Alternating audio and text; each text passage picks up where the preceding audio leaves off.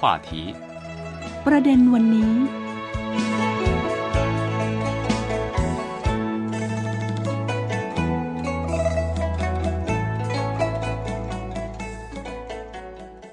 สวัสดีค่ะ ขอต้อนรับท่านผู้ฟังทุกท่านเข้าสู่รายการ ประเด็นวันนี้ ออกอากาศจากสถานีวิทยุ CRI กรุงปักกิ่ง สาธารณรัฐประชาชนจีน วันนี้พบกับดิฉัน มณีนาฏอ่อนพันนาค่ะ ซึ่งประเด็นที่เราจะพูดคุยกันในวันนี้นะคะ ก็คือในเรื่องของ GDP ของสหรัฐอเมริกาในสายตาชาวจีนค่ะ และเพื่อนคนจีนที่จะมาร่วมพูดคุยกับเราในวันนี้นะคะ ก็คือคุณหลินชินเลี่ยงค่ะ สวัสดีค่ะคุณเหลียงค่ะ สวัสดีครับ คุณมณีนาสวัสดีครับ ท่านผู้ฟังทุกท่าน ค่ะ ประเด็นที่เราจะพูดคุยกันในวันนี้นะคะก็คือเป็นประเด็นที่ทั่วโลกนั้นกำลังจับตามองนะคะ โดยเฉพาะในเรื่องของ GDP ของสหรัฐอเมริกาค่ะ ที่ตอนนี้ก็มีรายงานว่าทางสหรัฐนั้นนะคะ เตรียมเปิดรายงานตัวเลขการเติบโตทางเศรษฐกิจของไตรมาสที่ 2 ในปีนี้นะคะ ท่ามกลางการจับตาจากทั่วโลกนะคะว่า มหาอำนาจอย่างอเมริกานั้นนะคะ จะเผชิญกับภาวะเศรษฐกิจถดถอยหรือไม่นะคะ ซึ่งก็มีการคาดการณ์ออกมาในหลาย ๆ ด้านด้วยกันนะคะครับแต่ว่าถ้าพูดถึงในเรื่องของ GDP ของอเมริกา ในสายตาของชาวจีนเนี่ยนะคะ ชาวจีนเนี่ยมอง GDP ของอเมริกายังไงบ้างคะครับอ่าวันนี้เราขออาเสนอเรื่องนี้ก็คืออาแปลมาจากบทความของนักเขียนทางสื่อโซเชียลท่านหนึ่งค่ะของจีนครับอ่าซึ่งวัตถุประสงค์ในการนำเสนอก็เพื่อเพิ่มข้อมูลความรู้เกี่ยวกับจีนและสหรัฐอเมริกา ซึ่งขอให้ท่านอ่านด้วยใจที่เปิดกว้างนะครับค่ะเอ่อเขาบอกว่า ผมเคยไป 47 มณรัฐของสหรัฐอเมริกา พื้นที่ที่ผมเคยไปเชื่อว่าน่าจะมากกว่าชาวสหรัฐส่วนใหญ่ ผมมีข้อกังขาในใจมาโดยตลอด นั่นก็คือ GDP ของสหรัฐอเมริกา เขาบอกว่าปี 2021 GDP ของสหรัฐอเมริกามีจำนวน 23 ล้านล้านเหรียญสหรัฐ ส่วน GDP ของจีนเป็น 1 17.7 ล้านล้านเหรียญสหรัฐ GDP เฉลี่ยต่อคนของสหรัฐคือ 69,400 เหรียญสหรัฐขณะที่จีนคือ 12,500 เหรียญสหรัฐ จีนน้อยกว่าเกือบ 6 เท่าเลยครับ ค่ะงั้นก็แสดงว่าถ้ามองในเฉพาะแค่ตัวเลขเนี่ยอาจจะเห็นได้ว่า GDP ของอเมริกาเนี่ยน่าจะดูดีกว่าของจีนใช่ไหมคะ ใช่ครับ ค่ะ แต่ว่าถ้ามาลงลึกรายละเอียดล่ะคะ ถ้าสมมติว่ากรณีถ้าเดินทางไปที่อเมริกาเนี่ยจะมีอะไรที่ทำให้ชาวจีนเนี่ยสงสัยในเรื่องของ GDP ของอเมริกาบ้างคะ ครับเอ่อนักเขียนคนนี้เขาบอกว่าเอ่อ ผมยอมรับว่าสหรัฐอเมริกายังคงเข้มแข็งและร่ำรวยกว่าจีนค่ะแต่เมื่อพิจารณาอย่างละเอียดก็ยากที่จะเข้าใจ GDP เฉลี่ยต่อคนสูงกว่าจีนเกือบ 6 เท่าเลยครับ กระทั่งเด็กๆก็มีข้อสงสัยเช่นกันครับค่ะเอ่อเขาก็เล่าเรื่องว่าอ่าก่อนโรคระบาดเขาเคยพาลูกชายไปเที่ยวนิวยอร์กลูกชายที่ยังอายุน้อยถามปัญหาสามข้อ 1. เหตุใดชาวนิวยอร์กชอบนอนริมถนน ค่ะ เหตุใดรถไฟใต้ดินของนิวยอร์กไม่เปิดแอร์อืมเหตุใดรถโดยสารของนิวยอร์กอ่ามีเสียงกวนมากและมีกลิ่นเหม็นมากเลยครับอืมค่ะอ่าลูกชายโตที่เมืองหนิงโปอ่าเป็นเมืองใหญ่แห่งหนึ่งของมณฑลเจ้อเจียงภาคตะวันออกของจีนก็เป็นเขตที่เศรษฐกิจค่อนข้างพัฒนาครับค่ะอ่าเขาไม่เคยเห็นคนจนจัดรถไฟใต้ดินจีนที่เขาเคยนั่งอ่าล้วนมีแอร์แต่รถไฟใต้ดินของสหรัฐอเมริกา ดูจะไม่ใช่มีทุกขบวนครับปัจจุบันเมืองส่วนใหญ่ของจีน ใช้รถโดยสารพรางไฟฟ้า แต่ของสหรัฐอเมริกาส่วนใหญ่ ยังใช้ดีเซล จึงมีเสียงดังและกลิ่นเหม็นครับค่ะ แต่สิ่งที่ทำให้เขารู้สึกสะเทือนใจ คือไม่ใช่จากปัญหาสามข้อข้างต้น แต่เป็นเพราะเด็กจีนถามปัญหาดังกล่าว ในเมืองที่รวยที่สุดของสหรัฐอเมริกา ประสบการณ์ชีวิตของเขาแตกต่างกับ ชาวสหรัฐอเมริกันอย่างมากเลยครับค่ะอ่าคนที่เคยไปสหรัฐอเมริกาส่วนใหญ่ จะมีคำถามเหมือนกับผมว่าสหรัฐอเมริกาใช้เงินไปทำอะไรตามความเข้าใจของชาวจีน เงินส่วนใหญ่จะใช้ในด้าน บ้าน เสื้อผ้า อาหารการกินและการเดินทางครับค่ะขอพิจารณาอย่างละเอียดครับค่ะ ซึ่งถ้าดูจากปัจจัยแต่ละข้อเนี่ยนะคะ ก็จะเห็นได้ว่าผู้ที่เดินทางไปผู้เขียนเนี่ยนะคะ เดินทางไปอเมริกา ในช่วงก่อนที่จะมีการระบาดของโรคโควิดครับ -19 แล้วก็ไปเจอข้อสงสัยหลาย ๆ กรณีนะคะ หลังจากที่เดินทางไปพบนะคะ ปัจจัยอะไรบ้างคะที่ทำให้ผู้เขียนเนี่ยมองถึงไลฟ์สไตล์หรือว่าความเป็นอยู่ ระหว่างเมืองที่ร่ำรวยในอเมริกาเนี่ยแตกต่างจากจีนเนี่ยมีความแตกต่างกันยังไงบ้างคะ ก็เอ่อเขาบอกว่าตามความทรงจำของผม ความร่ำรวยของสหรัฐอเมริกาจะเริ่มเห็นได้ก่อนเครื่องบินลงจอดครับค่ะคือมองดูทิวทัศน์ตัวเมืองผ่านหน้าต่าง ไม่ว่าในลอสแอนเจลิสหรือซานฟรานซิสโกวอชิงตันดีซีฮุสตันไมอามีมีบ้านเดียวเป็นแถวหลายสิบกิโล กระทั่งกว่าร้อยกิโลเมตรครับอ่าที่บ้านมีสนามหญ้าสระว่ายน้ำต้นไม้ นี่คงเป็นความฝันของชาวจีนส่วนใหญ่ เพราะบ้านเดียวแบบนี้จะสิ้นเปลืองพลังงานและใช้ที่ดินอย่างมาก ต้องการพื้นที่กว้างใหญ่อ่าความหนาแน่นของประชากรต่ำทั่วโลกคงมีเพียงแคนาดาและออสเตรเลียเท่านั้นที่สามารถทำแบบนี้ได้เลยครับอ๋อค่ะนึกครัภาพก็คือาแต่ว่าอีกอย่างหนึ่งค่ะครับอ่าคือผมมีเพื่อนนะเขาเป็นค่ะเท่าแก่นะค่ะอ่าเป็นเท่าแก่ของบริษัทอ่าเคหะครับ ก็คือเป็นคนที่รวยเหมือนกันครับอ่าปีที่แล้วครับไปไปเที่ยวสหรัฐอเมริกาครับ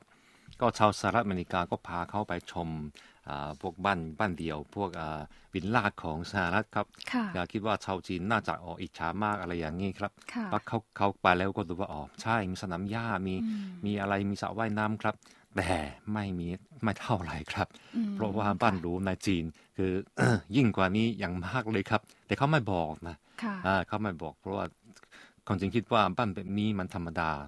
ถ้าไม่ยังไม่ใช่ยังไม่ถึงขนาดที่ต้องทำให้ชาวจีนแล้วว่าชาวจีนที่มีเงินอิจรู้สึกอิจฉาเลยครับ อืมค่ะอืมแต่ว่าถ้ามองภาพรวมเผินๆก็คือจะเห็นได้ว่าบ้านที่เป็น land home เป็นหลังๆ ของอืมอเมริกาเนี่ยก็คือจะมีปริมาณที่มากกว่า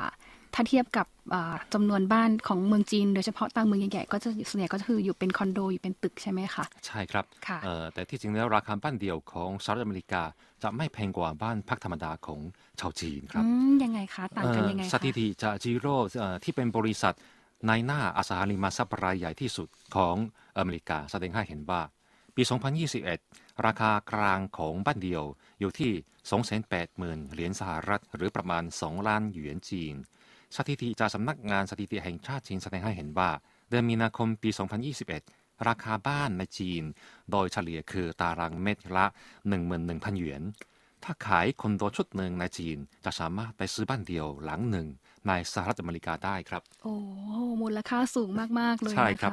ะบแต่ที่จริงแล้วในอ่าในเมืองใหญ่ของของจีนอย่างเช่นปักกิ่ง หรือว่าอ่าเซี่ยงไฮ้เซินเจิ้นนะฮะอ่าบ้านราคาบ้านตารางเมตร ละประมาณ1นึ่งแสนหยวนครับ ค่ะโอ้อืมถ้าบ้านหลังหนึ่งเนี่ยราคารวมอืมๆ เป็นห้องหนึ่งเนี่ยในเมืองใหญ่ๆของจีนเนี่ยราคาประมาณกี่บาทของไทยคะคุณเหลียงคะก็ประมาณห้าสิบล้านบาทครับ โอ้โหมูลค่าสูง50จริง ๆ เลยนะคะเพราะว่าเอ่อราคาที่จริงแล้วอ่าบ้านคอนโดนะฮะเขาต้องมีต้นทุนสูงค่อนข้างสูงเพราะว่าเขาต้องขุดเพลินแล้วก็สร้างเพลินด้วย แต่สำหรับอ่าบ้านเดี่ยวของสหรัฐอเมริกาเขาไม่ต้องสร้างเพลินครับค่ะแล้วก็บ้านของเขาคือเอาออกจากโรงงานแบบกึ่งสำเร็จรูปอืมแล้วค่อยย้ายไปประกอบเหมือนกับเอ่ออะไรประกอบเลโก้อย่างเงี้ยค่ะต้นทุนที่จริงแล้วไม่สูงครับค่ะอืมก็คือในเรื่องของปัจจัยทางต้นครับทุน วัสดุอุปกรณ์แล้วก็โครงสร้างอืมนั่นเองนะคะอืมแต่ถ้าพูดถึงนอกเหนือจากเรื่องของที่อยู่อาศัยอสังหาริมทรัพย์แล้วเนี่ยอาหารการกินที่ผู้เขียนเข้าไปเนี่ยเขาก็ไปเจอความแตกต่างได้เหมือนกันนะคะ ไปเจออะไรบ้างคะที่รัฐมินเนโซตาค่ะครับเอ่อคนคนนี้เคยเขาว่าผมเคยไป Mall of America อ่า shopping center ที่ใหญ่ที่สุดของสหรัฐอเมริกา อยู่ที่มอนารัฐ มินนิโซตาอ่าสินค้าที่มีในนั้นจีนมีหมดค่ะแต่สิ่งที่จีนมีนั้นสหรัฐอเมริกาอาจไม่มีทั้งหมดอาทิอาหารการกินครับค่ะอ่าใน shopping center ของจีน มีร้านอาหารที่เฉพาะสำหรับรับประทานกอบบลูฟอร์ดลอสเตอร์ปลาย่างค่ะสุกี้เนื้อแกะ หม้อไฟเต้จิ๋วอ่ามีฟาสต์ฟู้ดแบบอเมริกัน อาหารว่างแบบอังกฤษ อาหารญี่ปุ่น บาร์บีคิวแบบอ่าเกาหลีใต้ บาร์บีคิวฮ่องกงอ่าเป็นต้นครับอ่ามีครบทุกอย่าง แต่ shopping center Mall of America ไม่มีให้เลือกมากมายอย่างนี้เลยครับ เพราะร้านอาหารเฉพาะในสหรัฐอเมริกาจะมีราคาสูง ชาวอเมริกันทั่วไปคงไม่สามารถเข้าร้านแบบนี้เป็นประจำเลยครับ จึงทำให้ตลาดอาหารการกินของเขาไม่คึกคัก ชาวอเมริกันส่วนใหญ่ไม่มีชีวิตกลางคืนค่ะเมื่อเลิกงานก็กลับบ้าน แต่ในจีนไม่ว่าเมืองใหญ่หรือเมืองเล็ก ส่วนใหญ่จะมีตลาดกลางคืนที่คึกคักมากเลยครับอื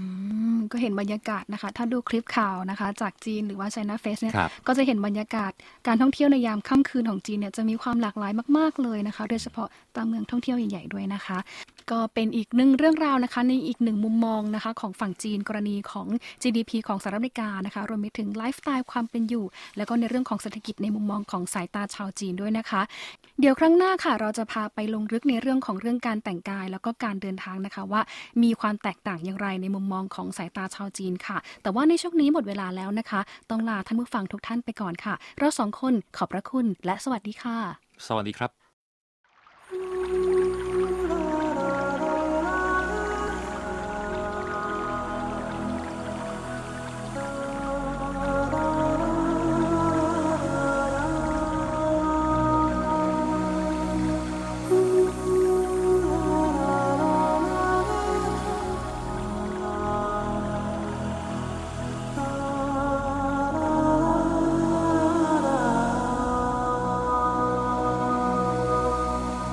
只是因为在人群中多看了你一眼，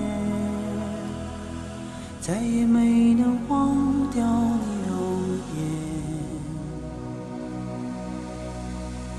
梦想着偶然能有一天再相见，从此我开始孤单思念。想你时，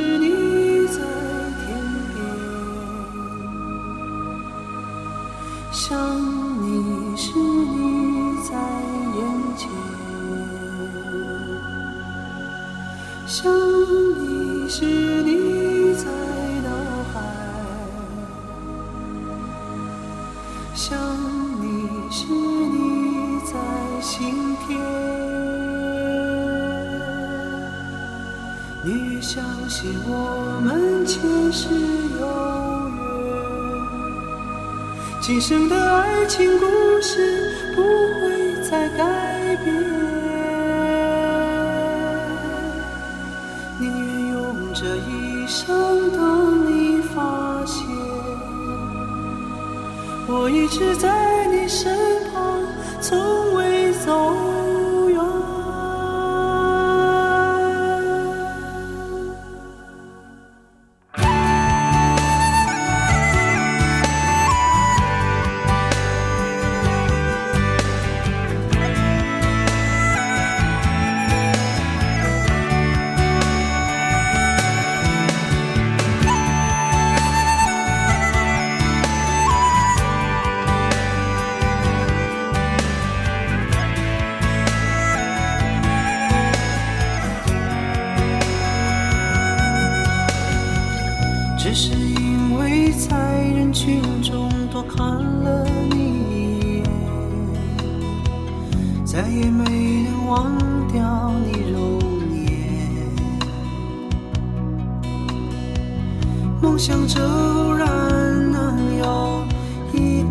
再相见。从此我开始孤单思念。想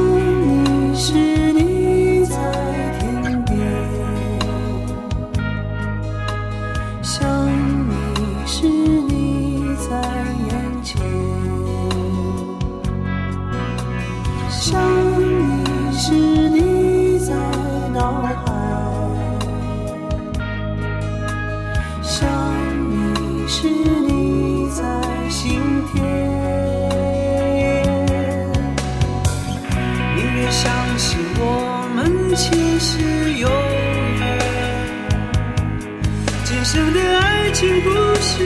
不会再改变宁愿用这一生等你发现我一直在你身旁从未走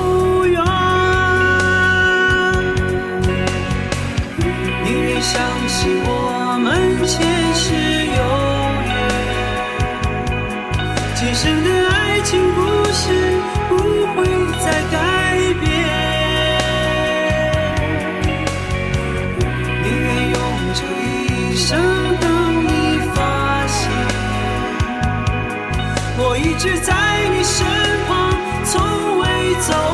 远。只是因为在人群中多看了。